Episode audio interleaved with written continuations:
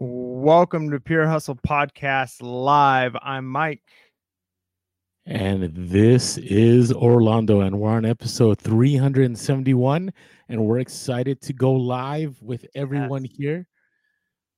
And it's been it's been a minute, right, Mike? I mean, yeah, it's been, I mean, not a minute, maybe years. Yeah, it, it actually has been a long time since we've done a live together, which, um, you know, this is our first live being uh, remote, so we'll see how this goes. I, I think uh, I think if this goes well, just with the interactions with people, which which it always does, uh, but maybe we could start planning some more of these, and um, I can maybe make it a little bit fancier with some uh, cool effects, more like a an actual show. But today we're just hanging out, kind of doing a normal update episode, but instead of doing an update episode where you're just you know, listen in on the podcast at some point, you get to be here with us and comment along, and uh, we'll be pulling up some of those comments on the screen, uh, maybe answering some questions or throwing up some cool stories. You know, when Orlando and I give our random stories, we'd love for you guys to be in the comment section too, dropping your random stories, your big finds, all the fun things you've got going on in reselling. So yeah, I'm super excited. Looks like we've got uh, quite a few people already uh, in watching and uh, in the comments. So yeah, cool. Just grateful for everybody here. Lightwear, Dean, uh, Zezo, Pug three, Cernox Connection, Timothy Ryan, uh, Buttercup, Unique Boutique, Hannah Slade. I uh, just appreciate everybody who is here. And uh, as always, I love butchering names. And so if I do, you know, my apologies. It's just part of the, the good time. So, hey, what's going on? Rabbit Ridge Resale from Missouri. All right, Mike. So how's things going since this is an update episode? Yeah, I mean, uh, pretty good. Um, unfortunately, I have not been able to get out to garage sales as much as I'd like. Uh, part of it being, you know, some some rainy weather, and then also just other things. My son's got his last week of uh, soccer coming up this weekend, so that kind of throws a little bit of a wrench in uh, in, in things like garage sales. Uh, but I've still been doing fine, going to the outlets, uh, just doing random uh, thrift store shops. I really want to up though my local game here. Um, I feel like that's where I was really crushing it in San Diego before I ended up moving, uh, was just the local game stuff. And, you know, I'm hoping that I'm hoping I can really get that rolling here, because I've noticed with eBay, it really is. And we've talked in the past about uh, it's not a guarantee that the more you list, the more you're going to be able to sell. But there is a some kind of correlation, a direct connection in some way uh, to the amount of activity you have on eBay and the kind of sales you're getting. And, you know, occasionally you get one-off sales here and there, and it's like, okay, here's some bread and butter sales. But when you're not like actively listing or running sales or all the things we talk about, which occasionally I take a couple weeks off of that, just things are a little bit, you know, other things going on, and man, those eBay sales tank. And so it's a little encouraging in a, in a selfish way when I hear other people saying that their sales are slow on eBay too, because I'm like, okay, it's not just me because I'm being lazy. Um, but the local game, I feel like I always did really well with that. Uh, so I want to, I want to really start increasing that a little bit more here. Uh, now that, now that I'm here. All right. So somebody's asking you, what's the biggest difference? This is from uh, little, uh, Pug three. What's the biggest difference between Texas and California for you since you moved? Yeah. I mean, I, I don't know if I'm experienced enough here yet in Texas to say what the biggest difference is for sure. Uh, but definitely the prices are quite a bit better at thrift stores, at least some of the thrift stores I've been to, but the items are very different. So I'm trying to kind of get used to uh, different types of items that I'm seeing. Um, even just like sports teams, I was so used to seeing, you know, all the San Diego sports teams and seeing those jerseys. So now I'm kind of having to relearn like, okay, who are the important uh, you know, players of the, the Rangers, and who are the important players of the Astros, and who are the important, because those are things I just, because I'm not a huge sports fan, but I was, I, I kind of knew, you know, when it was like a San Diego Padres, or it was the Chargers, or it was, you know, one of the, the triple A teams we had or something, you kind of knew what the good jerseys were, what the good years were. So just kind of learning those new things. Um, the weather is definitely different here. I think the garage sale season is going to look very different uh, than San Diego, which is pretty much year round. So yeah, I get it. And, and right now it is beautiful out there. So It, I, I I will say it, if I ever have to move, which I'm hoping I never have to move, it'll it's definitely going to be different, because I'm used to the groove. I'm used to when I have to get up. I, I'm used to the neighborhood. So you having to adjust and all that seems pretty difficult. And I'm sure some people in the chat have gone through that too. Uh, hey, I just want to shout out real quick, uh, Paradise Pickers here. Thanks for dropping the ten dollars super chat. Ooh. Thanks for the live, guys. And is that like a Simpsons version of you? it, look, it looks pretty cool. So if you're listening on the podcast, uh, somebody used some kind of, uh, you know, Paradise Pickers. I guess, either they look like a Simpsons character, or that's just, you know, what they decided. Like, I feel like when somebody does a uh, does a, a, a what, what's called a super chat, I need to have some kind of sound effect that plays in the future. I don't have one. Here's a here's a little song I can uh, play a little bit, see if that works. Okay. All right. So hey, speaking super of. Chat, hey, there you go. Speaking of, uh, you know, sourcing in California, I got to tell you, uh, it, you never know what you're going to get out here because it's so eclectic out here. And, and what I mean by that is, you know, in the part of the area of San Diego I'm in, it's it's pretty much it's Western, it, it, meaning that we have, you know, we have ranches out here. We have cowboys out here. There's a lot of Western gear that I pick up. Cowboy boots, cowboy hats. Right, you, you would think just Texas, but in California, I get a lot of that. And then I could go. Thanks, Dean. Dean said, "Here, Orlando, I found some toilet seat sales this week. Nice, good for you."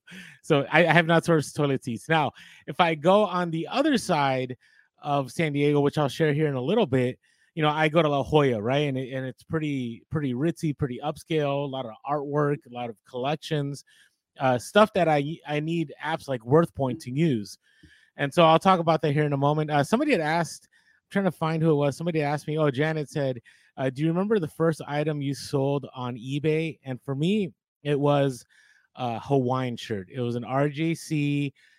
It was like a Las Vegas casino. Like it had slot machines and all this. And I remember I was mesmerized because I, I paid like three bucks at the store shall not be named. And it sold for thirty-five dollars. I'm like, what? Somebody really would pay this much? And, and, you know, I was hooked after that. So, Mike, do you remember your first item before I move on? Yeah, um, I think so. Uh, real quick, though, that the toilet seat sale comment, uh, you know, remember, Orlando, you said you, you have to treasure hunt. You couldn't just sell toilet oh, seats. If that's, but, man, I tell you what, if I came across a pallet of a, a thousand toilet seats and I can make money on them, I, I'll, I'll be grinding toilet seats for a long time. I tell you what, bring in the money. Uh, but anyways, yeah, I think one of the first things I sold Uh, was a, a, an old Kindle of mine. I had like a reading Kindle and I'd upgraded to a new one and I sold it via a, a bid, an auction. And I don't think I got very much for it, but it was before we started the podcast, but you had already been talking to me about selling on eBay. So I was telling my wife about it. I'm like, maybe we should give this, you know, selling thing a try. And so I listed a couple things on auction. I think I sold a, a, a Magic the Gathering card too. And I remember I told you, I was like, oh, I sold this Kindle. And you're like, oh yeah. Like, uh, you know, how? And I said auction. You're like, well, did you make enough on it? I'm like, well, I don't know, like it's an auction, but that you kind of had to teach me like, no, do do best offer, buy it now. Uh, so that was that was like one of the first and only auctions I did, not knowing what I was doing. Now I definitely would have sold it uh, uh with best offer. It is it is interesting, the learning curve on reselling, right? Especially let's say you just started reselling without any YouTube, without any podcast, without any social media. You just started going on eBay, like you wouldn't know how to search for comps, you wouldn't know about promoted listings. It's kind of it's kind of strange. It's kind of strange. You would think now. I know eBay has their whole seller university or something like that. I think Amazon has that, but eBay has their own version of it. But even if you go on eBay, you don't even know how to find it. But that's for another discussion. So sales, and people are talking about sales here. Sales to, for me have turned on as far as Q four. I think we're in Q four, and again, everybody's experience is different. Now, my problem is whenever I get home runs, I'm I think sales are back, right? So I'll sell, you know, a t-shirt for two hundred fifty bucks. I'll sell a jacket for two hundred. I'll sell another item for three hundred. And I'm like, yeah, sales are back. But the reality is I haven't had many sales. It's just that I had those home runs and it felt like I had a lot of sales. So that that's what could be happening. But I will say the last few days, uh, things have been great. Now, sourcing has been interesting. Uh, I wanted to share this story real quick. I, I ended up going to a, a garage sale, and the night before I was combing through, you know, the ads, and this individual had all these vintage uh, Pee Wee Herman items, right? And Pee Wee Hermans are, you know, they're pretty collectible, um, you know, unfortunately due to his passing. And I showed up, and it's me and this other guy, and I know he's a reseller, right? Because I've run into him before, and maybe he listens to the podcast. I don't think he does. And so we were there, I, we were there, and he, you know, he comes up to me. It's always that awkwardness, like, hey, what you here for? And I always answer, oh, I, you know, whatever, whatever is good. How about you? He's like, oh, I like vintage toys. He, he's like, you saw the Pee Wee Herman stuff, didn't you? Stepping on, stepping on your turf, man. Well, no, no, no, but he's, you know, we're in the same area, you know, it's, it, it's, it's just, it's just interesting. So we go in and no one's there, just him and I, and I see all this stuff and I see he's, he's like one track minded, right? So I, I back off because I'm like, I'm not going to be a jerk and try to like start grabbing the stuff, whatever. Because because to me, I, I looked at the comps and the problem was there's so much stuff listed for Pee Wee Herman right now. So there's one play set that goes for two to three hundred dollars, but there's like over a hundred listed and maybe like fifty sold, right? So everybody has caught on to the fact that you can sell it for good money. So he asked the, the lady, how much are you selling this for? And she's like, oh, I looked on eBay. And I was like, oh, here we go. And she's like, yeah, I kind of want, you know, I was I was looking for two hundred for it. And then there's that the couch, and then there's somebody said, Tim the Slim said, uh, what happened to where's my G I? That's my G I Joe. Come on, Rolando. Yeah, you could have so just guys, screamed, that's my Pee Wee Herman. That yeah, would have so been. If you guys uh, don't know, I was on an estate sale, and uh, I had to sprint with the guy, and uh, yo, that's my G I Joe, and the guy grabbed it right in front of me. So see, what he should have said is he should have grabbed it and said, no, it's my G I Joe. I know, but but I knew as soon as that as she had said that, I'm like, okay, there's no negotiation going on here. She knows what she wants. And he kept telling her, like, well, that's, you know, that's kind of pricey. That's what, you know, people want for it on eBay. I was looking to to buy it. And he wouldn't say he was a reseller, which to me was kind of rough hearing this conversation because I'm overhearing. I'm looking at what is being missed while he's trying to get the set. And so I'm looking around, I'm hearing, he's like, well, you know, I, I, I kind of collect. And she's like, oh, so you're a collector. He's like, yeah, I'm a collector. And I'm like, okay. I'm like, that's probably not the right word to use because if you're a collector, she's not going to go down on your price. So don't, you're way better off saying you're a reseller before you're ever better off saying you're a collector. And so he's like, well, I drove kind of far and, you know, I, I, I was looking for a better price. And I was like, oh, this is this is not going anywhere. So long story short, he didn't even leave a business card, didn't leave. He just left. So I went up to her and I'm like, hey, I'll be real with you. I'm a reseller. I'd buy all that for you for, for eighty bucks. And she's like, no, it's early in the morning. Uh, I'll have somebody else. You know, maybe somebody else will pick it up. I'm like, that's fine. That's fine. Just remember, though, you have to list it. You have to pack it. You have to ship it. You know, you have to deal with all that. She, I know she's like, oh, she started thinking about it. She's like, that's, that's a lot of hard work. Now, before everybody thinks I made the deal, I didn't make the deal. I left her my business card and hopefully uh, she'll she'll call me back. But it's one of those things like you have to read the room when you're negotiating. Like sometimes you're just better off once a person starts saying that. You know, you're better off just saying, hey, I'm a reseller. I need to make money on an item. Uh, I end up doing a lot better when I say that than when I start acting like I'm not a reseller and I'm just trying to get a good deal. Because yeah, usually I mean, people understand. Yeah, I mean, that works. And then also, though, I mean, especially if you're willing to be honest and say like, yeah, you could probably get two hundred dollars for all this stuff, but you've got to find the right collector. And he could have kind of messed you up by saying he was a collector in that sense. But but by saying like the, the the right person, the person who's going to come along and buy this is it's the chances of you finding them at your garage sale is very, very slim, right? That the only people who are going to be buying this are going to be resellers uh, because your buyer is probably in some random podunk town somewhere else or in, across the pond, you know, and they're, they're they want to buy Pee Wee Herman stuff. So just letting them know that, yeah, you've got to find that clientele who's going to buy it. So you're probably going to have to list it on eBay. And then doing those things, like we said, of explaining by the time you list it, Um, by the time you do all this stuff, I mean, heck, you can tell them about Pure Hustle podcast, podcast and say, hey, I got a podcast to teach you how to resell it if you want to, but it, it's a lot of work. Um, and then, yeah, people a lot of times are willing to let things go. Um, it, it can be, I think, beneficial at sometimes not to say you're a reseller. You ca- again, like you said, you got to read the room uh, because some people have that negative feeling. We've talked to a lot of people who've, you know, in our Discord, for instance, who've lost sales because it's like, I'm never selling to a reseller. I'd rather give these really? away than sell them to a reseller. Yeah, I've never had that. Ever in my entire life.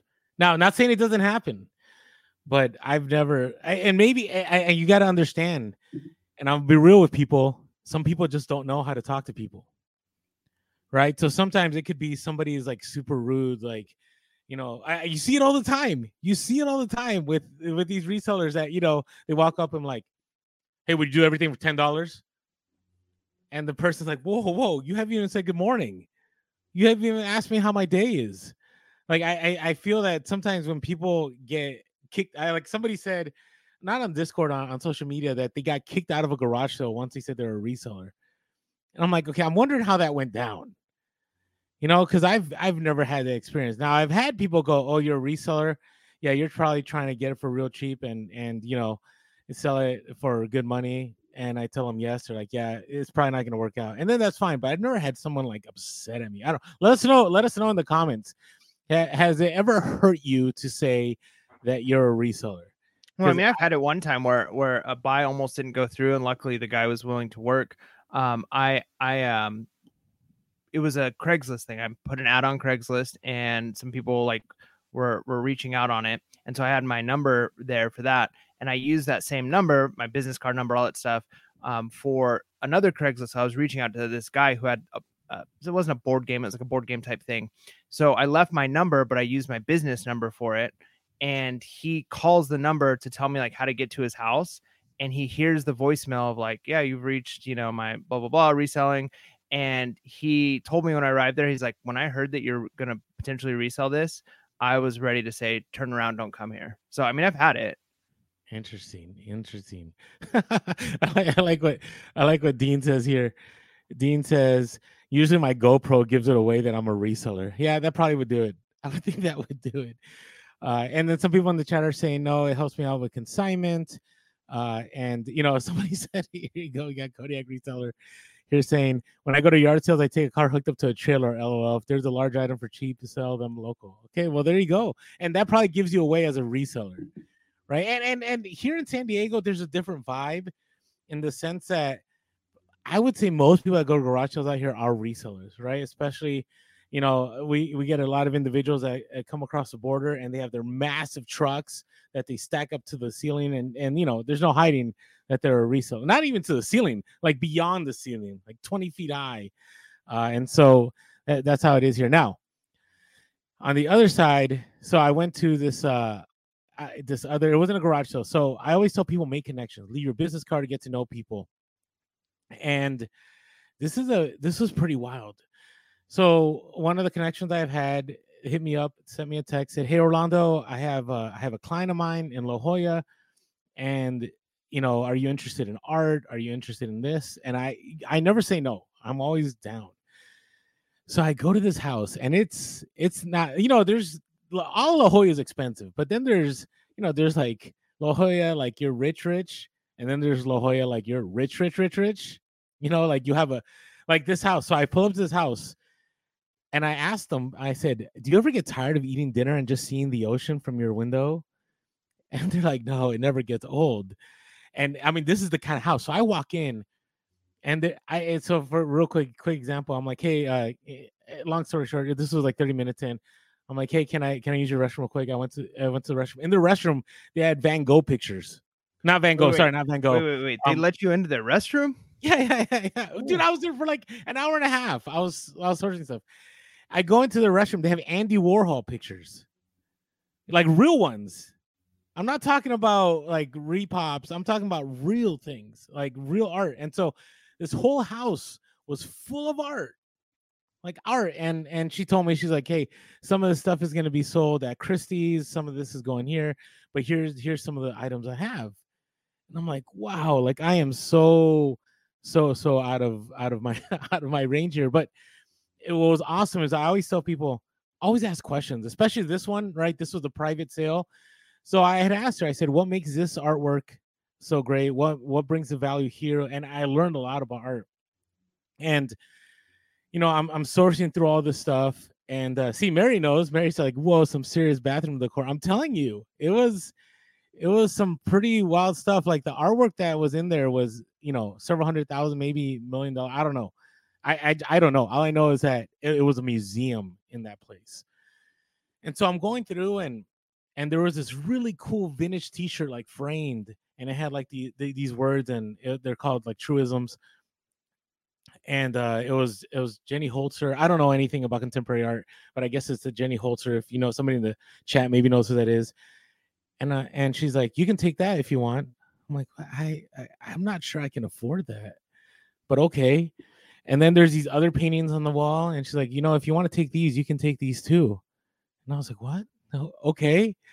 So I'm going through and I'm just sourcing. I'm just sourcing. I'm just sourcing. And I said, I really hope we land on something. I, I picked up this mid-century uh, Japanese horse sculpture. Uh, and I'm like, this is, this is too good to be true. And I always tell people, like, don't be afraid to ask. And so it came to the end. And I said, hey, you know, uh, I hope we can make a deal. I really don't know what you're looking for. I just, you just told me to grab stuff and I grabbed it and I got this pile. She's like, well, I was looking, you know, it doesn't matter to me. Like somewhere between two hundred fifty to five hundred. And so I was like, thousand? No, no. No, no, I don't know. I didn't have a number in my head because the stuff was so wild. And and if you uh if you caught my Instagram uh yesterday, it might be still it might be still on the stories there.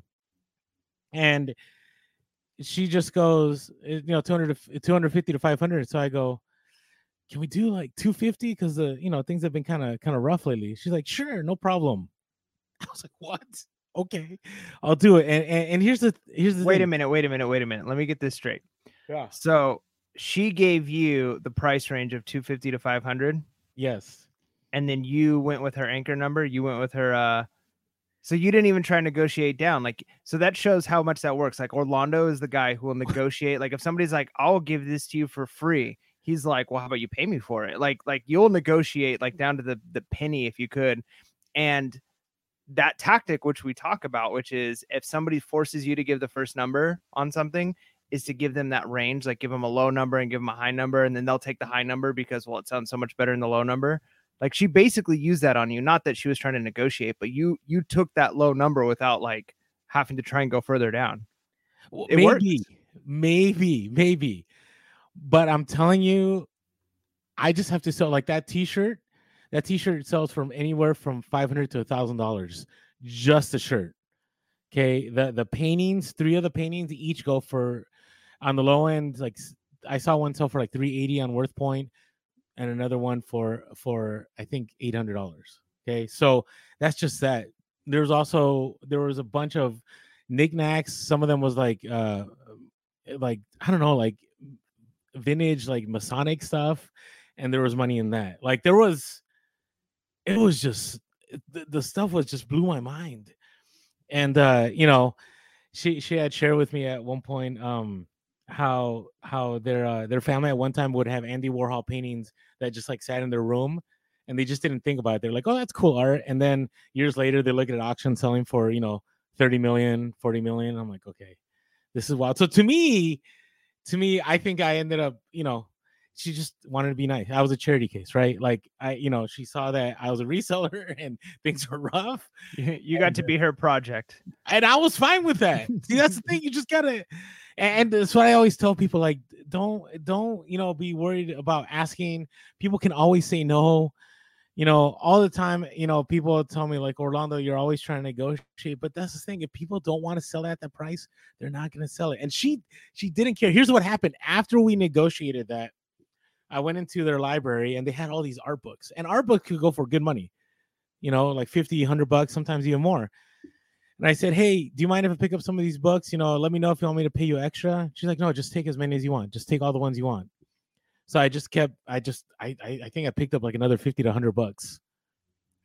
So that's what I'll be doing uh, for the next week. Cause I'm going to, now I will say, and I, I'll stop talking because I'm, I feel like I'm talking too much. And, and let us know if you have questions here uh, in the comments. We'll take some questions here. Uh, what I'm recognizing is what I'm sourcing is changing. And so you hear me talking about WorthPoint a lot more, and we're not sponsored by WorthPoint. We have talked with the C E O of WorthPoint, awesome guy. Uh, but what I'm finding is if you're out there sourcing and you're not sourcing the normal thrift store stuff, if you're not out there sourcing, you know, regular like video game stuff, or even video games, I would say you need to use WorthPoint. You you got to use it because, uh, you know, people ask me all the time, is it worth it? And I would say yes, because a lot of the items I picked up aren't on eBay because they're so scarce uh, that there is no ninety-day comp. Some of, some of the items I have haven't sold or been on the market for three years. It makes them even more valuable. So definitely do your research. All right, so I'll take a question. Easy one from Big Dre. Somebody had said, uh, Big Dre says, Uh, will this be a weekly thing? Uh, and uh, Maybe at some point we'll, we'll probably add some more uh, lives in. I don't know exactly if we can make it weekly for now. Uh, part of the thing is um, we we want to make sure that we can upload to the podcast. So if you end up listening to this, if you're listening right now on podcast, the quality, the audio quality is probably not going to be the same because I'm just going to be taking it right off of the YouTube. It's not going to be processed. Um, so it kind of would change our recording structure a little bit. We'd have to work it out. But I do think we want to try some more lives. Um, we just having the interaction because Orlando, I like you a lot, man. But, uh, you know, just talking to you all the time without other comments coming in, you know, it, it doesn't have the same feel. It's cool having uh, having our listeners joining in with their flair and comedy. No, I, I agree. I agree. I agree. Uh, you know, and, and here uh, Grumpy Granny says, I find people are actually interested when I say I'm a reseller. And they are. They, you know, the, the cool thing about this private sale was, you know, I spent a good three hours there. And we talked about everything, talked about, you know, our upbringings, talked about, you know, I, she asked me some share some of my reselling stories. So, again, I asked people, like, if, if you're new to reselling, you're listening to this podcast and you're going, hey, I'm not having much luck negotiating. I find that a lot of people get turned away by me. Just try to have a conversation with people. Like, sometimes that that just breaks the ice and it, it causes people to go, okay, you know what? I, I get it. I'm out here.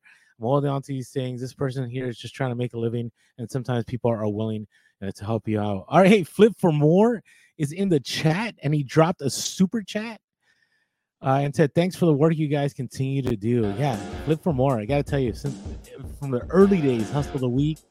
There we go. Yeah. Hustle. We got a, we got a nice little super chat coming in. I don't know if this is the sound effect. It was just already built in here, but thanks for the uh, super chat. Well, thanks, Alex. And check out his Whatnots too. He has he's he's doing some Whatnots lately, and uh, he's he's killing it out there. So, all right, hey, before we move on, you know, one of the things that scares people a lot is taxes, right? And uh, I just finished mine up, and you know, things would have been a lot rougher if it was not for my wait, reseller. Wait, it's genie. it's it's November, Orlando. no, no, but it's November. No, the state of California, we had floods, okay? Yeah, you had until October. no, no, I know. Well, I got it done in October. I got it done by the date of October seventeenth, okay? But feels just the trauma feels like it was just yesterday. So, you know, my reseller genie helped me out. It allowed me to import everything. It allowed me to see my, you know, profit and loss. And actually, I had to go apply for certain things. I had mentioned to you, Mike, I'm, I'm looking at maybe getting a small business loan.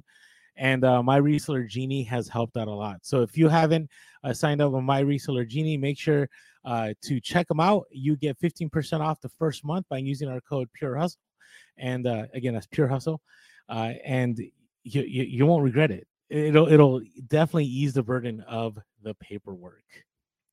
All right. Do you have any random stories, Mike? Yeah. So, you know how in San Diego, and I think they had similar things in other parts of Southern California. Um, but in San Diego, it's really big. Most library branches in our area have what's called Friends of the Library, right? It's, it must be a national thing because I'm noticing something that, that same name here. Um, but most of the branches have like almost its own bookstore attached to the library. And it's like a little room with, you know, a few shelves of books. And uh, the thing is, it's really difficult. I've tried when I first bought a book scanner to like go to the little bookstores at the library because they're usually relatively cheap. You, you buy a book for a dollar or two.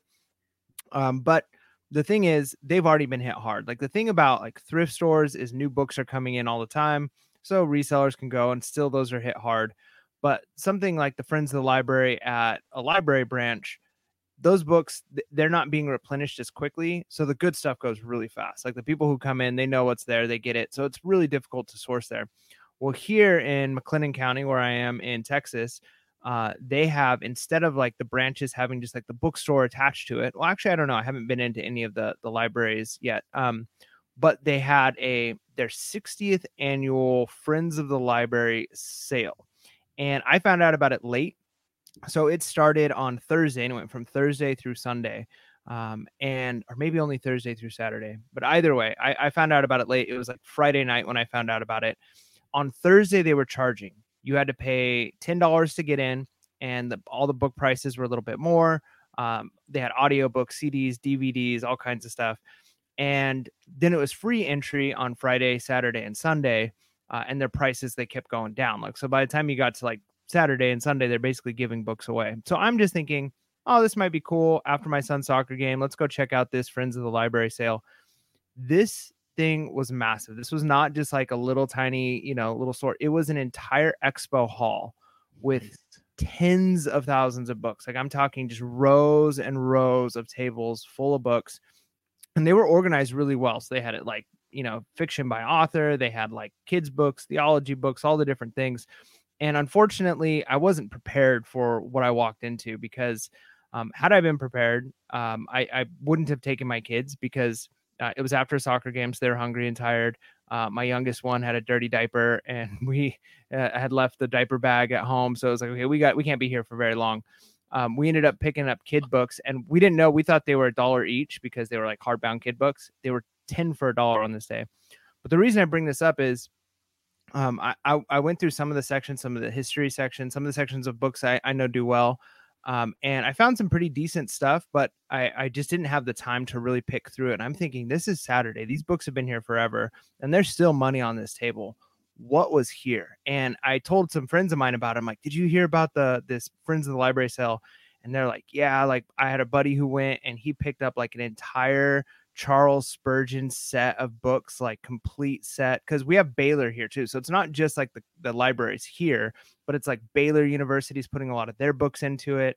And I'm talking like money, money books. And they even had a little corner in the library or in the in this expo hall that was like their better book section.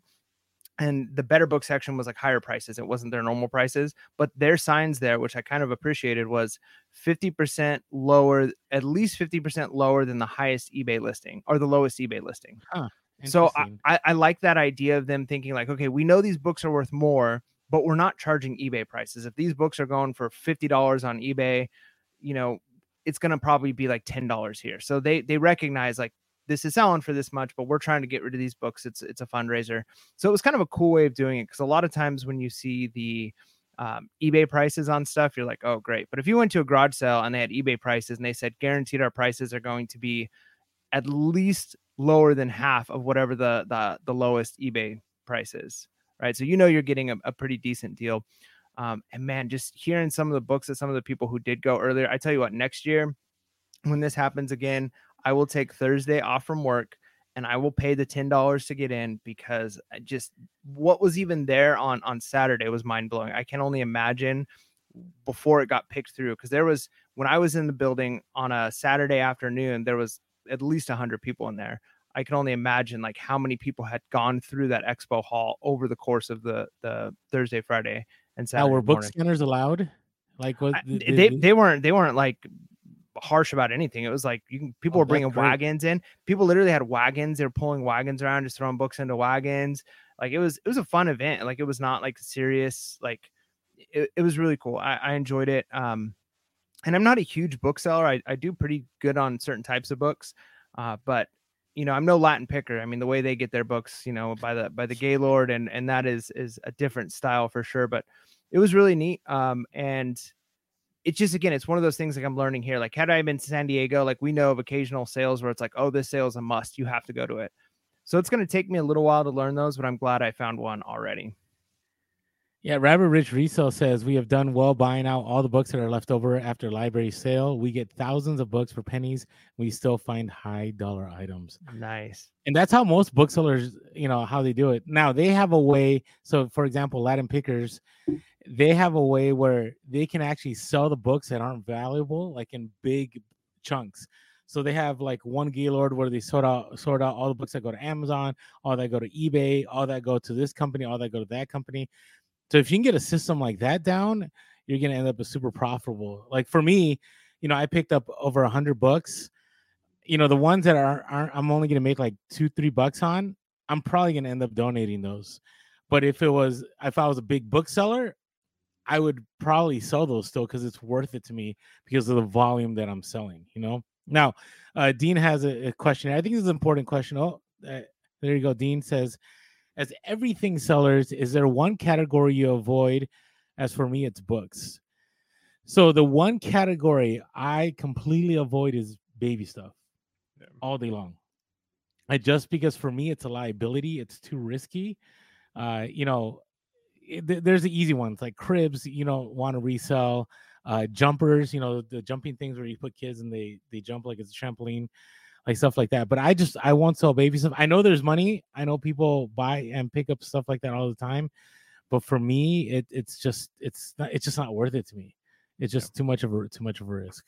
Yeah, I mean, I definitely um, was originally thinking I would say the same thing, baby stuff, but I'm not like you. I do actually sell baby stuff quite a bit. Um, there's, you know, certain things. I mean, I, I've seen you with some different strollers out, you know, by your house that you picked up. So there are yeah, certain yeah. baby items I'll pick up and sell um, because I know they do really well.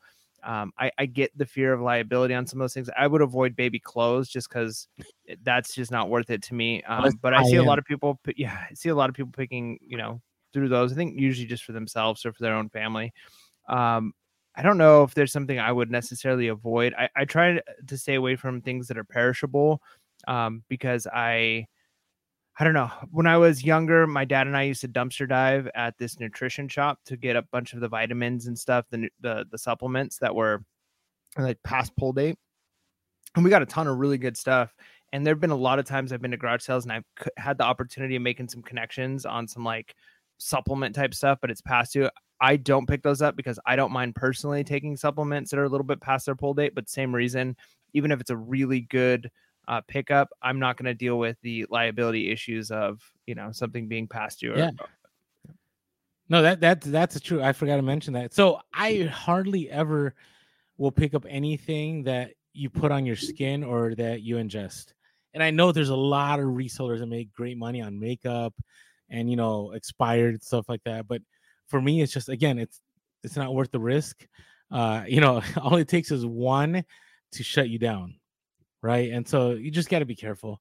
Uh, but that's a great question. Now, my random story. So I went to a garage sale like a month ago and I picked up a bunch of baseball bats and I paid twenty bucks for, I think, like five of them. So four bucks a piece. And one of them was super valuable. Okay, if if well, this isn't bolo section, but always look up bats. So this was a Louisville Slugger, uh, Dirk Androff softball bat. You know, I can give you all the numbers and everything.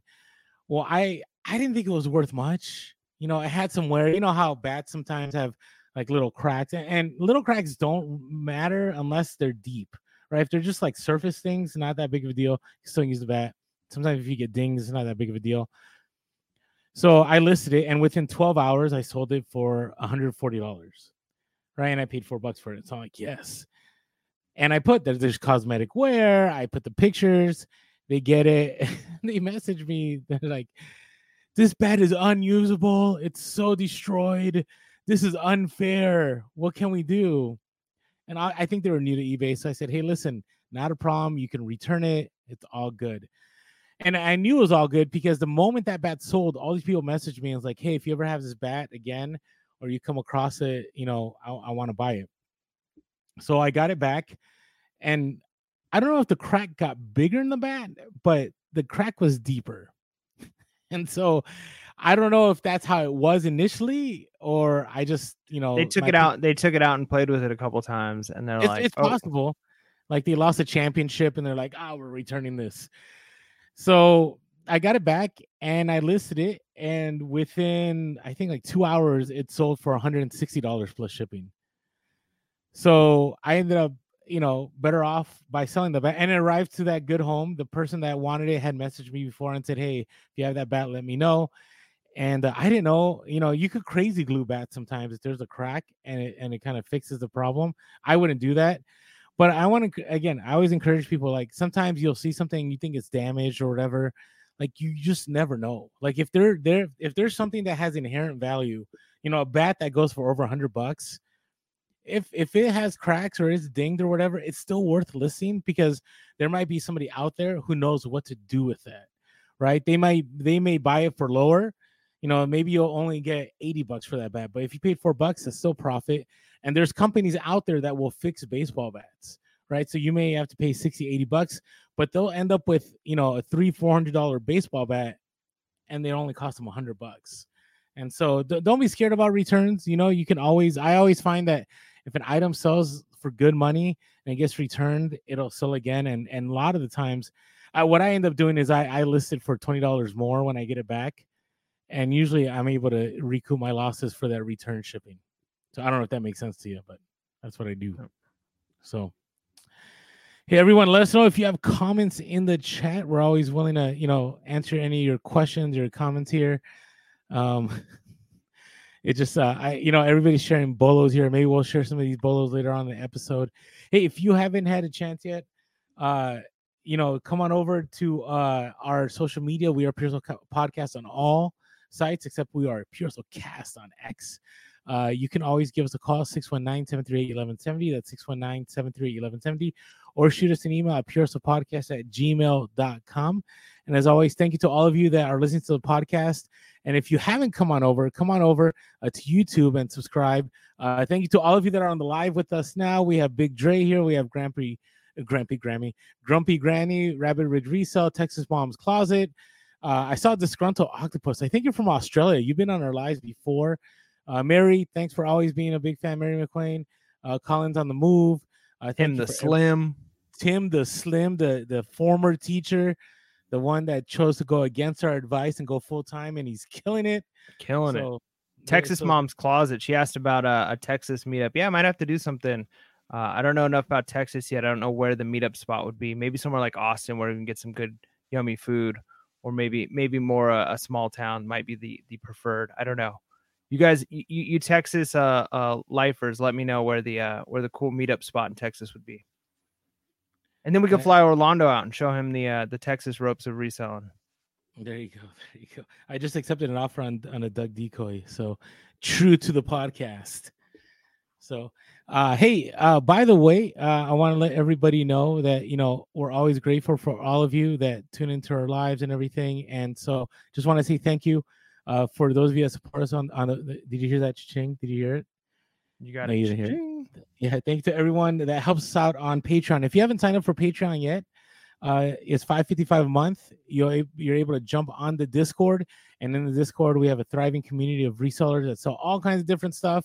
Uh, it's just awesome. I'm always learning, even though it's a Pure Hustle Podcast uh, Discord. I'm always learning when I'm there. So go to the link below or go to patreon dot com slash Pure Hustle Podcast. All right, we have some interesting reseller topics, but before we do that, there is a giveaway. And if you don't know yeah. what we're talking about, Mike, can, can you fill everyone in on this this giveaway? Yeah, so uh, Orlando got a cool a cool little box from American Bubble Boy. We love American Bubble Boy. They are one of our our favorite uh, people who've you know been working with our podcast for a long time now. And we love their product, and they sent us uh, some sweet, some sweet swag that we want to make sure to get out. So our giveaway, I'm not sure exactly what the, the order is going to be, but we have some coffee, we have a tape gun, uh, and it's people who commented on our last video. Is it our last video? Our last um, Wednesday. Yeah, last full episode. Yeah, last full episode. Uh, and so anybody who left a comment, we just said, you know, leave a comment, let us know what you like about the podcast. So everybody who left a comment as of right now uh, will be entered into this giveaway. And so we will pick some winners. We'll get in contact with them and send out some uh, of the, the sweet swag. So yeah, especially like the tape gun and the tape. Like if you're not used to, um, if you're not used to, or haven't tried the, the, My Bubble Boy tape stuff, what's it called? My Go-To Tape. If you haven't My tried go- that out yet, um, this is a good way to check it out and see if you like it. So before, before we do that though, I do want to share the card that they sent us. So if you're on the YouTube, you can see it. But it's Abraham Lincoln on a bear with bubble wrap on his left hand, a roll of bubble wrap on an American flagpole, riding a bear that has reindeer ears. Nice. So I, it's pretty, you know, shout out to American Bubble Boy. Yeah. You should sell Christmas cards. They should just that's change the name to America Bubble Boy with a postcard like that. America, maybe that's what it means. Anyways, I thought it was... There's something going on with Abe Lincoln, too. He looks super serious. All right. So the contest, there's two winners that we're going to announce. The first winner will get this uh, My Go-To Tape tape dispenser that's on here. Okay, you see that? That's the one winner. And the next winner will get uh, this coffee bubble blend from American Bubble Boy uh, with Three Instapacks, three Instapacks, and maybe I'll throw something a little extra with, for the tape dispenser winner. It'll just it'll just be a surprise uh, that we send. All right, so let's do these. Uh, we're gonna use the good old iPad. I already entered all the comments into the iPad, and so it's gonna randomly select somebody. Let me see if I can and get this on the screen. I, I like the kid protector you have on it. Oh, you like that? Like, I'm telling you, these kid protectors, my son has chucked this thing so many times, and it has prevented us, you know, has kept us from having to get a new uh, iPad so many times. I mean, look, I, there, I promise, I promise that uh, that Pure Hustle Podcast is can be high tech. Next time we do a live, uh, we'll, we'll we'll actually show it on screen and not a, an iPad. Uh, we just and then maybe okay. May, maybe we need to do a giveaway next time we do live, and and do the giveaway with the people who are in the live chat. That might be a fun for the future. All right, now part of the rules was you had to subscribe, you had to like, and you had to talk about why you enjoy the podcast. And you know, I know, you know, we just wanted to feel good about the podcast. Okay, so if we pull up a name and it doesn't talk about why they enjoy the podcast, we're gonna have to move on to the next person. Ooh, ouch. We believe in justice here. But remember, though, that they may have left multiple comments. So that comment might not say it, but another one might. So I say if they commented, just give it to them. Nah. Oh, let, let's see. Let's see. Maybe we don't even have to discuss it. All right. So I'm going to hit the start here. And it did it start? Wait, wait, wait, wait, why isn't it starting? Oh, no. Oh, there we go. There we go. It's going. It's going. And it landed on Shannon. Shannon is our first winner. Is our first winner. Uh, Shannon said, I like the fact this podcast isn't full of fluff. It's mostly business and straight to the point. Thanks for all you guys do for the reselling community. All right. Well, thank you, Shannon, with the rock thing right there. And so make sure to email us. Email us at pure hustle podcast at gmail dot com. Again, email us at pure hustle podcast at gmail dot com. I know we're not the best at answering emails, but make sure you put in the subject header, contest giveaway winner. Okay? Just put, I'm a winner with like big exclamation marks. There, we'll there find you go. It. All right, let's let's let's pick let's pick our next one here. If I can get to the pick another winner here, and we'll see who else wins. Uh, here you go. Pick another winner. Let's get this started. Let me hit the start button here, and there we go. All right. This is Courtney. Courtney Selby says, I love the podcast because you guys are entertaining, informative, and most importantly, genuine. I recently joined the Discord, and I've learned so much. Uh, thank you, you guys, for all that you do. So thank you, Courtney Selby. Okay, make sure that you shoot us an email at pure hustle podcast at gmail dot com so you can get your yeah. goods.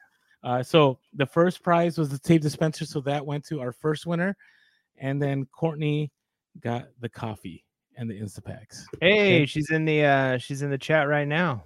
Oh, there you go. Okay, so Courtney, here you go. This is what you'll be getting, and some Instapacks. Those Instapacks are really cool. If you've never used one before, I mean, they're they're not needed for a lot of things, but uh, you know, if you do have something you're really really concerned about making it safely, it's kind of just a cool experience, man. You push the thing, and it just like. It literally like forms a little protective bubble. Oh, they're, they're awesome around your item. They're awesome. So there you go, Courtney. Thank you so much. Uh, and thanks for everyone that commented. Hey, you're always welcome to comment, by the way, even if it's not a contest. Or leave us an iTunes review. Leave us an iTunes review. All right, let's get into our reseller topics. Yeah, I'm. Uh, I'm actually not gonna play the sound effects. I, I, I when we do our recordings, when I play those, uh, you say my audio can get messed up. So okay, um, okay. Yeah, just in case, I don't want to mess it up for the for the live. We'll we'll test it out on another time. Uh, but uh, so imagine the music is playing right now. Breaking news. Oh, I do think I have a banner I could throw on here. Breaking news. This just in. Okay. Uh, eBay Q three earnings. A human skull at the thrift. U S P S rate change and lower Q four predicted. All of this and more on Reseller News. Orlando. Take it away. Now, I hope everybody used their imagination there with that sound effect in the background. Uh, it would be way cooler with that for sure. There you go. There you go. All right. So eBay Q three earnings have been reported. Uh, you know, they were not a surprise to me, Mike. I'm sure. I'm sure you haven't. T- well, I don't know. Maybe you took a look at them. But what what, what are your expectations before I, I share what what was dropped? Uh, what e- eBay Q three earnings? Yes. Okay, so I, I haven't looked at it yet. I would imagine that they're it's being presented and spun no matter what the numbers are in a positive mm-hmm. light, that they probably had some kind of increase in their bottom line, uh, but the actual uh, gross sales on their website is continuing to go down. So we know that they're, they're probably getting the increase in their bottom line from uh, increased increased fees. That that would be my prediction. Yeah, so it is interesting. So generally, for those of you that are new, Q three earnings are always lower than Q two earnings when it comes to eBay. Like historically, it's always been like that, I think, for a long time. Right, so this go around, okay, so compare Q three last year to Q three this year. So the number you want to look at is gross merchandise value. That means the money that they made from sales of items. So Q three twenty twenty-two, they made seventeen point seven billion dollars. This Q three, they made uh, eighteen point two billion dollars. Okay, so, so an increase it, in the, the the the gross sales. The gross sales. Now, that's the not problem. Bad. That's a good thing. Now, yeah, but you know the, the problem with that though. Okay, is oh no, sorry, eight point oh billion. So not not eighteen point two, eighteen point oh, but it's still up. It's still up. Okay, uh, three hundred million. Now, the problem with that is I I always say that they don't include sales that have been canceled. They don't include uh, other items that are there, such as you know, um, the promoted listings and all that stuff. So definitely, definitely keep that in mind. But, you know, generally the way that things go is that Q three is a good predictor of how Q four is going to look. And let me read this report from NASDAQ. So it said uh, the company's promoted listing. Oh, we'll get to the promoted listings a little bit. It said uh, total uh, softness in eBay's marketplace platform and weakening momentum among active buyers were concerns. It witnessed a year-over-year decline of three percent in its active buyer base, which stood at one hundred thirty-two million at the end of the third quarter. The figure came in line with the consensus mark. And so it, it, it was kind of flat. It met the mark. It landed where it was supposed to land. And so, you know, it, it was kind of flat, right? There wasn't there wasn't much, much to it. Uh, but now let's look at the promoted listings, okay? So promoted listings, let me scroll down uh, here in the report. So revenue from that, uh, they ended up at, let's see, two. Uh, they ended up down uh, one percent in the promoted listings revenue. So I don't know what that means. To me, it just says that nothing changed. So so that, I don't see that as a good as a good thing. The market didn't see it as a good thing because the market right away, as soon as these numbers were announced, dropped, uh, their, their stock dropped from forty dollars to thirty-eight dollars instantly uh, because, you know, people are seeing that eBay should be expecting more revenue. Things should be going up, but it's just not happening. So I don't know. It was it was a to me, it wasn't it wasn't anything shocking. It wasn't anything surprising. So any, yeah, any yeah. thoughts on that one? Yeah, I, no, I, I mean, I it's always hard because, you know, I mean, unless you dig in all the numbers, it's going to be really tough to tell. And even something like the stock, the stock value should be an indicator of a company's health and how it's doing. But we know that that, that people oftentimes are, are moving on stocks based off of emotions and not just off of like the raw data and information. Uh, so that isn't always a perfect indicator. But the fact that it did drop does say there's probably, you know, people were anticipating more. They wanted to see more out of the company and, and it didn't come. And a company like, you know, most companies should be growing, right? Like that, that's kind of the way, you know, economies and businesses work. Like if a company isn't growing and consistently finding a way, especially with, you know, I, I don't want to do the doom and gloom inflation thing, but, you know, when you see a, a slight increase, it's like when you get a pay raise, it's like, oh, you're getting a three percent pay raise this year or a two percent pay raise. Like you should be so happy that you're getting this extra money. But then you're like, yeah, but the cost of living has gone up seven percent or whatever it's gone up, ten percent for me. You're actually losing money. So unless the unless the numbers they're showing increase is at least matching, and then anything, it'd have to match the the inflation and then go above it in order to be actual growth for the company, as it were. Yeah, and, and it's interesting. You talk about the spinning. So one report, right? So from now,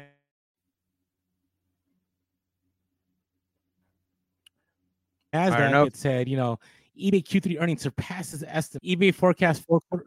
Oh, no, I'm reading it right now. It says uh, eBay forecasts quarter results below estimates on weak consumer spending. Uh, they said eBay forecast fourth quarter revenue and profit below Wall Street estimates on Tuesday and joined other e-commerce platforms in sounding the alarm on weaker than expected consumer spending. High interest rates and stubborn inflation across major economies in Europe, as well as in the United States, have further eaten into consumers' discretionary budgets. Rising competition from the likes of Amazon that sells a lot of consumer staples has amplified eBay's woes. Uh, C E O James Ione said, Jamie Ione said, we observed softening consumer trends to date in Q four and particularly challenges in Europe, suggesting we may see a more muted seasonal uptick over the holidays. Two things I see there. I see on the one end, there's still going to be an uptick, right? We've talked about that, right? It's Q four. People are still going to buy. But on the other side, don't know what that's going to look like. So hopefully, hopefully that helps and, and that makes sense. So, all right. Uh, next uh, here topic to discuss. Uh, we're we're discussing uh, Q three earnings. Let us know in the comments if you have any questions here. Uh, I know everybody's like, oh no, stats. We're hearing about stats, so I won't keep it that high. Uh, Paradise Picker says, let me look at the comments. Says uh, Paradise Picker stated, my daytime job is in a high volume uh, major retail store. The amount of freight we have in our building plus the amount we are expected to get is much lower than last year. Yeah, so it's it's an overall trend, you know. And again, there are people that are still making it. There are pe- still people that are being successful. So you just you, you just got to do what you got to do. You got to adapt. You got to make things happen. All right, you want to go uh, an interesting story? I've called this our yeah, homicide like- of the week. Haven't we? Oh, yeah, maybe we should make that a segment. We might get demonetized on YouTube if we do that. Um, so I feel like I feel like we talked about Human Skull at a thrift store like recently, did we not? Like, no, is this... yeah, we did, but this was in that was in Arizona. This is a different one. Oh, okay, yeah, that's a common thing for sure. Like when I walk into a thrift store, I feel like there's at least a ten percent chance I'm gonna find you know human remains. Yes, yeah, so, so the one in Arizona was. Before it was put on the sales floor, they found a skull with a fake eyeball in it. So that was kind of weird. This one here, let me read this one. Uh, this is this actually made it out to the sales floor. So this is from N B C News. It says an anthropologist browsing a Florida thrift store made a haunting discovery over the weekend. A real human skull on display in the Halloween section, officials say. The shopper recognized the skull to be much more than a spooky decoration, and the Lee County Sheriff's Office was notified. When these detectives responded to the store on North Cleveland Avenue in Fort Myers on Saturday, they recovered the skull and also believed it to be human. Wow. The store owner said the skull was located in a storage unit that was purchased years prior. Wow. Yeah. Years That's, prior. So that means so they might have they might have found like uh you know somewhere somebody was uh offloading their the remains. That's that's a little scary. Um I mean, you hear people like weird stories. I mean, I'm not into the whole like uh true crime stuff. I know it's a big genre. Uh, a lot of people are really into that. Uh, it creeps me out. But like, you know, people do weird stuff. They bury bodies and all the crazy nonsense that happens. Uh, I, I never have heard though of people like donating into thrift stores. Like, what's a good way of getting rid of this? I got an idea. But obviously it was in a storage unit, but that's even, oh, it's worse, man. That's awful. And how crazy is it that it was an anthropologist? Like it would make sense that like some, some like, some like person with that expertise is like, well, based off of the structure here, I can tell that this is a, you know, they probably were able to tell the gender and everything just by looking at the skull. And uh, yeah, it, it, that's crazy that that person had to come. I mean, imagine if you bought it. Imagine if you're like, oh, this would be a cool decoration. And you're like, man, these are usually plastic. This feels weird. Oh, what a what a weird. But it doesn't. I mean, I've never felt a human skull in my hand, so I guess I can't answer this. And if I did, well, that that would be an interesting episode. But uh, anyways, yeah. So be careful out there, uh, and you know, you just never at the thrift, right? It's still a treasure. I wonder. I, I, I wish. I wish I could see like the video of how it went down. Like if that person was like, would you mind taking this out of the uh the case for me? I'd like to examine this decoration you have. If they're like looking at it and they're like, hmm. That's crazy. Ooh, I just yeah. It's just I wonder, I wish the story told us what the price tag was on it. That's all I want to know. Like, was it two bucks, five bucks? No, it's Halloween bucks? Time in a thrift store. You know, it's they probably, you know, wanted a little a little more for it. That's a high quality item there. There you go, there you go. All right. So whenever prices rise in reselling, where, where do you think they rise usually? What do you? Okay, re- rephrase your question. I'm not like trying. Every year there's a price hike. What what category usually? Not not in not in selling, but Uh, never mind. You, I'm just gonna say it. The post office prices are going up. Oh, obviously. And but but they're going up like now. Like so, there is no surcharge from FedEx and U P S this Christmas season, which usually happens. Uh, but there is uh, gonna be a price hike. But I, I think it's gonna work to our advantage. Uh, so let me just share with you. This is from Pirate Ship. If you haven't checked out pirate ship dot com, you should definitely check it out. So. Uh, priority flat rate is increasing up to six percent because U S P S is removing the service from Connect e-commerce program that provided secret discounts below commercial pricing. So the rates are returning to commercial pricing levels. And then uh, weight-based priority rail is increasing up to ten percent. That's a, that's a big lift in zones one through four, but it still has discounts that are cheaper than commercial pricing. And then... Uh, dimension-based priority mail qubit. This is like if you do box in a bag and all that is increasing up to twenty-three percent. But here's the here's the catch though. I think this is where the win is. Uh, ground advantage is decreasing up to sixteen percent in zones one through five. So how often have you been doing? Uh, let us know in the chat. Have you been using more U S P S ground advantage? Because I, I find I find that. You know, it's the, the time is pretty comparable when it comes. I know priority should be fast, but priority is not fast anymore. And sometimes uh, I'll, you know, I'll look it up and it's like, oh, U S P S ground advantage will take a day or two extra. And I, sh- since I ship every day, I still ship it that way. And it's been pretty successful. Oh. So I don't know. Let us know in the comments your thoughts on that. Because I, I got to tell you, I have more and more, like, especially if it's something that, you know, is going to kill me because I didn't put the right dimensions or I messed up, I'll send it a U S P S ground advantage and everything works out. I haven't had any dings on my tracking as far as my shipping.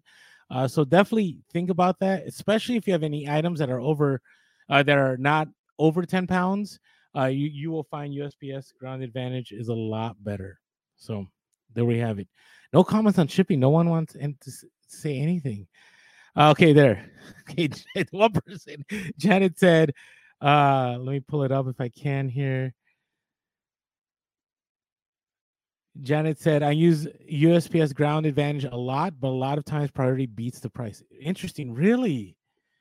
Really? I have not. I, I got to check that out. That's good to know. Uh, Paradise Picker says they use ground advantage a lot. Uh, Dean Uh, Calabero says, I haven't had any problems with it. I've been pushing everything with ground advantage. That's what I mean.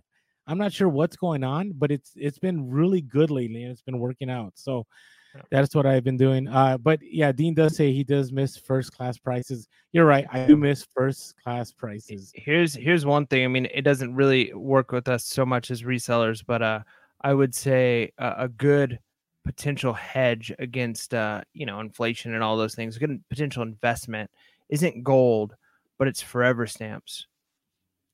Can you imagine? Like you just buy a you buy a booklet of forever stamps today, and in like three years, when shipping costs or or to, to mail a letter costs like six times what it costs right now, you're gonna be like, you peasants mailing your letters for three dollars a stamp. I still have my I don't even know what it is now.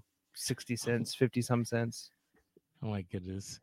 All right, now, uh, Reselling Sensei, go, going back to originally the Q three earnings, uh, Reselling Sensei said, eBay market shares for selling used items is slowly being chipped away. I agree. I agree. Uh, even without mentioning Mercari and other known marketplaces, Walmart is getting into the used book market as well. I did not know that. Walmart, huh? It seems like Walmart is trying to just be Amazon, right? And if you guys didn't know, Jamie Ione uh, came over from Walmart. So Jamie Ione was the guy that said, hey, we'll take a billion dollar loss to get ourselves at the same place of Amazon. And it worked out. They actually are highly competitive. So yeah.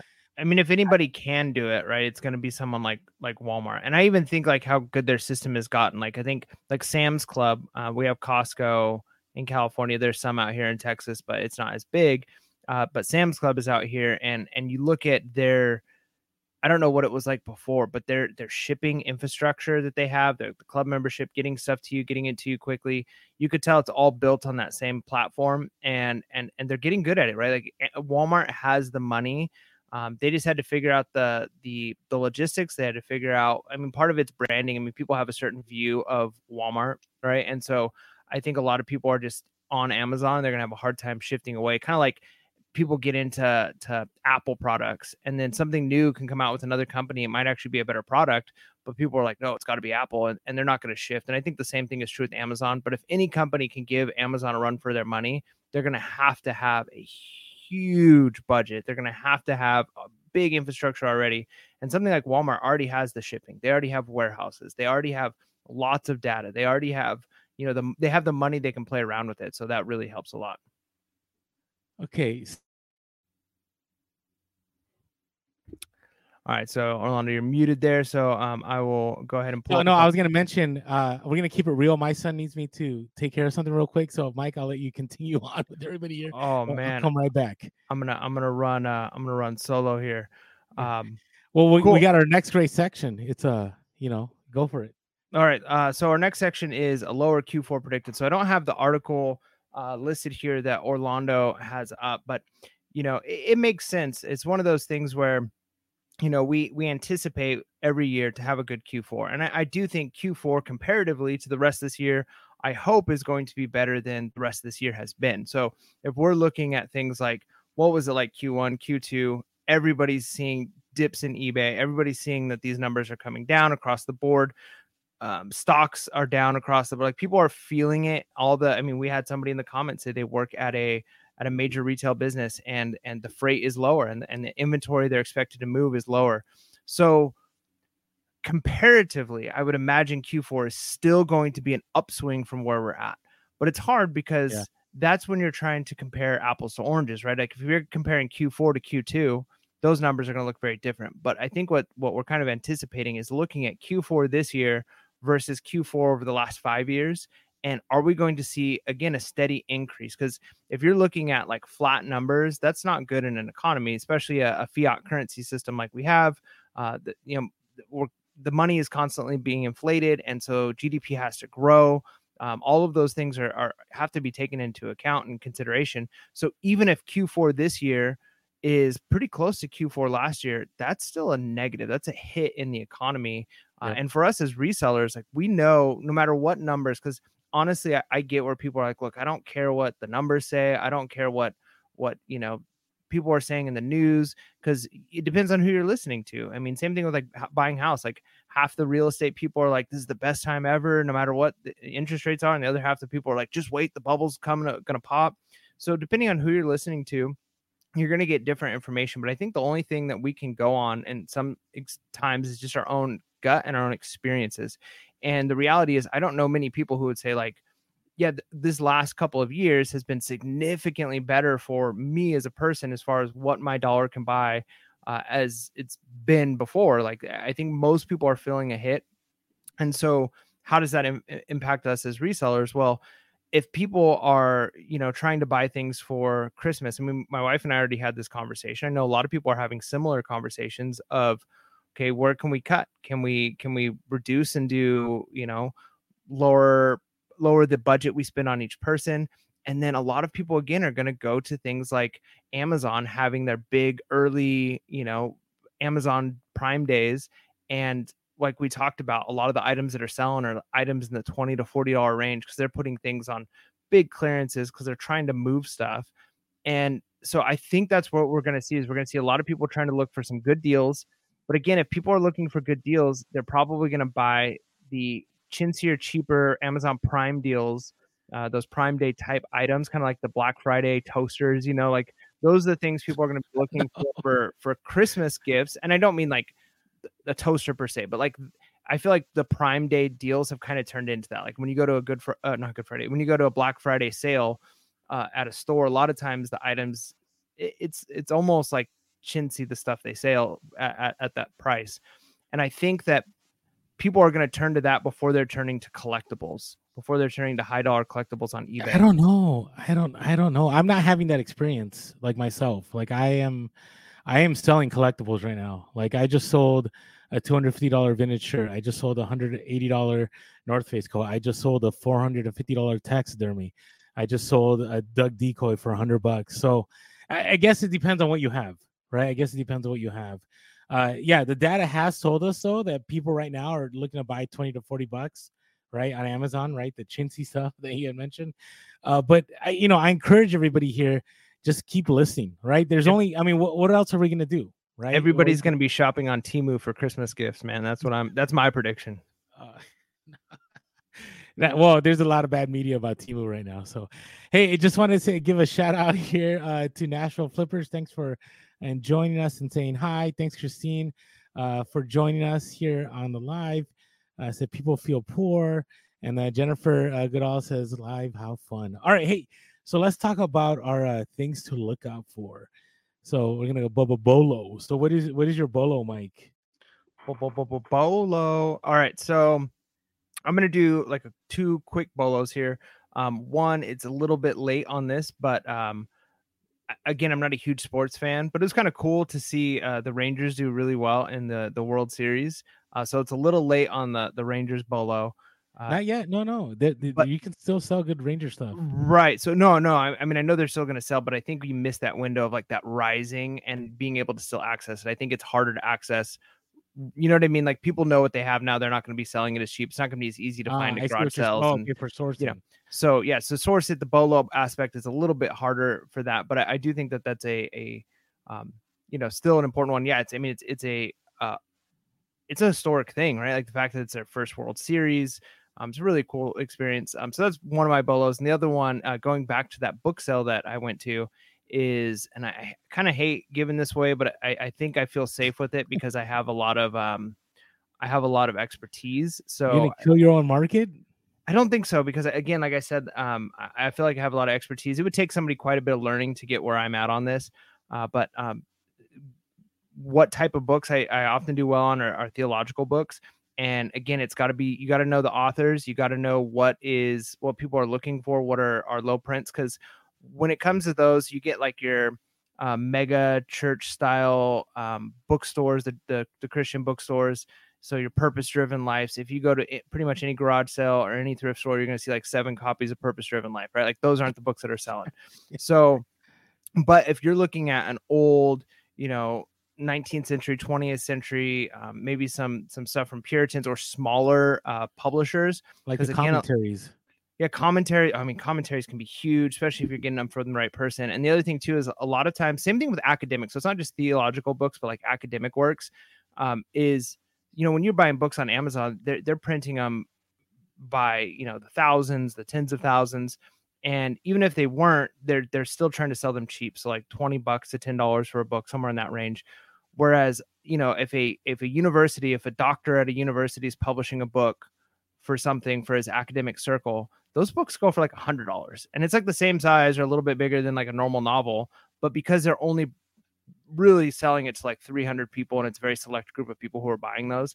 So again, if you know the market to look for, for, for those like the smaller publishers where they're not printed, those books, if one of those people becomes popular or somebody's looking to complete their library and add a work from somebody, you're going to do really well. So again, even just knowing publishers can help, because if you see a smaller publisher, that's that's definitely worth a look up.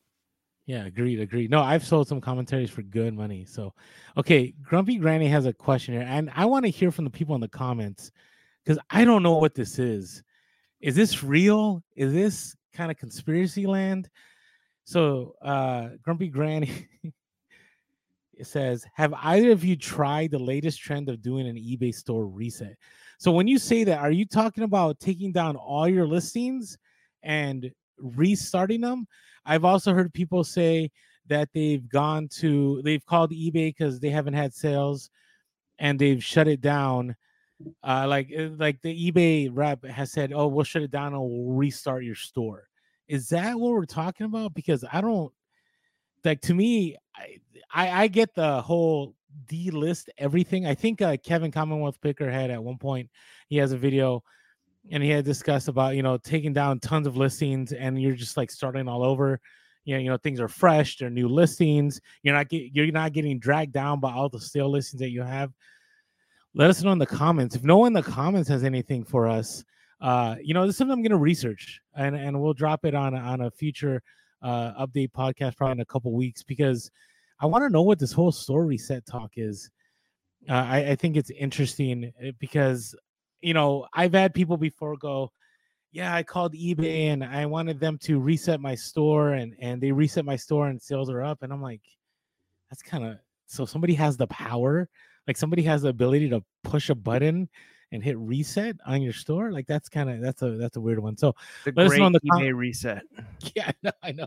Well, let us know in the comments while I share my bolo. So my bolo, I, I was reminded of when a couple weeks ago, I went to a garage sale and somebody had all these batting gloves, and I paid, I think I paid like forty bucks, but I got like six pairs of batting gloves. I ended up getting a few shirts. I got, I got a bunch of stuff for forty bucks. Well, if you can find batting gloves that are tied to a player, so these were Mike Trout batting gloves. Uh, I, I ended up buying four pairs of those. I got some other ones. Uh, if you can get, you know, somebody like say somebody has a collab with Nike and they have a certain kind of batting gloves that comes out, they can go for good money. So I paid forty for all of mine, and I ended up selling each of them for about sixty dollars a piece.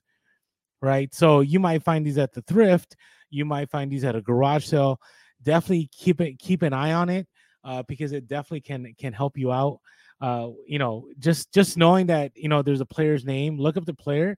Uh, and, and sometimes people are looking for like older ones, right? You can just, you can do eBay comps on this. You can Terra Peak this. Uh, but yeah, there's some batting gloves that are worth over a hundred bucks. There are some that are worth close to two hundred dollars. And the beauty of batting gloves is number one, they're easy to take pictures of. And, and number two, they're so easy to ship. You just put it in a padded uh, flat, not padded flat rate, in a padded mailer, and you ship it out and you're good to go. All right. So a couple of people had answered. Uh, somebody had said, yes, Commonwealth Picker did do the store reset. Somebody uh, recently Sensei said the caveat about the Commonwealth Picker is he readjusted prices to match current market demand to get more sales too. Yeah, I could see that. I mean, I don't think you need a store reset to do that. You know, um, I've been doing some of that. Uh, if you guys don't know, I uh, I haven't mentioned this yet. I went from fifty percent off sale on my store to fifty-five percent off. And my sales took off. They took off. And I see Mike's face when I say that. But here's why. The cost of goods for my stuff is so low. I'm still super profitable. This is why I encourage everyone. Like, work those deals. You make your money on the buy. I know, right? But it's so, still, it's almost like a race. I mean, it's not it's a it's a race to the bottom exactly, but it, when when we're at a place where you continue to have to lower your prices, lower your prices to get the same sales, that that equates to the working twice as much to make half as much, right? Or to make the same amount. So it it it's it's a bummer. I mean, it's not something to celebrate for sure. It might be a tactic that works, but you can basically get to the point where, yeah, my your cost of goods didn't change; they were still super low, so you can do a big sale, but that's that your your total uh, net that you're getting out of that is. is now fifty-five percent less. It's half. So that's, that's hard. Yeah. But I'm paying the bills. Like, I don't care. Like, to me right now, it's about survival for a lot of us. If you're a full-time reseller, you could be like, oh, you know, what's five percent, right? five percent of a hundred dollars. That's five bucks. Am I going to turn away a sale for five bucks? Even if it's a thousand, right? All right. Five bucks, you know, five percent, what's that? fifty dollars. Am I going to turn away a thousand dollar sale for fifty dollars. So that's the way I see it, because for me, it's like, I got to do what I can to make things happen. And uh, yeah, we're, we're kind of are in a race to the bottom, you know, in the sense that inflation's gone up, right? Cost of everything has gone up, but there's been deflation in the eBay market. Like, the cost of goods for everything has dropped. Uh, there's some people coming in here. We're going to wrap this up here in a moment here. Uh, but I want to talk about the store reset. Uh, the Latina seller said, I had been checking out my titles sometimes. Some items were never showing on the search, and I spent some time switching keywords, and one day later, items sold. Yeah, I hear a lot of people doing that. Sometimes people, like, they'll take pictures, and they'll photo room it. Like, so meaning they'll remove the white background, and they'll put them back up, and they'll get sales the next day.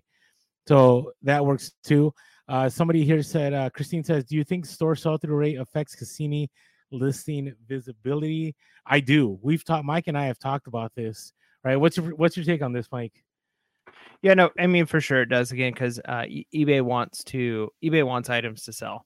I mean, think about it. They they know they've got their Q four report they've got to, to present to their shareholders in just a few, you know, months, as it were. So they have to they want items to sell. And so if there are stores that are moving items, those are going to be the stores they're going to push. Right. Because if they they're no matter what, they're going to be spending their basically it's like their real estate, right? Their website where they're putting items up and they're going to use their their processing power, their time, their energy, all of the stuff to put up stores that maybe have really low sell-through rate, which means there's probably something wrong with the listings, maybe with the seller, mm-hmm. versus if they could use that same amount of time, energy, all that to boost stores that are moving items.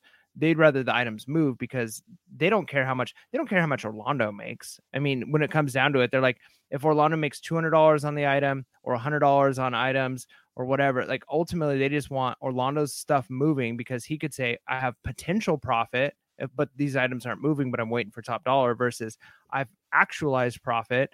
It's lower than I would like, but uh, you know, at least I'm getting profit, because that's how eBay makes their money. So yeah, they want items to move. So they're going to They're going to prioritize the stores that are moving items for sure. one hundred percent agreed.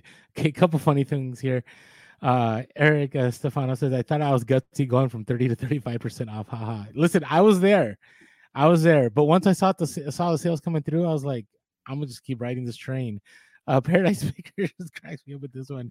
Said, I love that. Londo, you're like one of those perpetually going out of business stores. Hey, uh, man. It's good hey, marketing. You know, I, I, I gotta, I gotta push items. So, So, hey, yeah. So listen, I always I always say this on Instagram, but I'll say it here. If you are watching somebody on YouTube, okay, and I'm not trying to throw shade, but they are complaining about slow sales. They're complaining about not making money, but they haven't run sales. They haven't promoted list, promoted their listings. They, they haven't sent coupons. You got to be careful who you're listening to, because I'm telling you right now, like people that are trying to make it, that is that is what they're doing. They they are they're doing what they can to adapt to the market. And I rather be constantly busy and working and making money than sitting around and waiting for people to buy, because at that point you're going to end up in a lot of hurt. And I was in, I, I still am in a lot of hurt from the last year and a half, in the sense that, you know, I waited too long to run sales, and I always ran sales, but to run deep sales. And you know, what happens is you start cutting away at your capital. You start cutting away at, you know, at your safety net.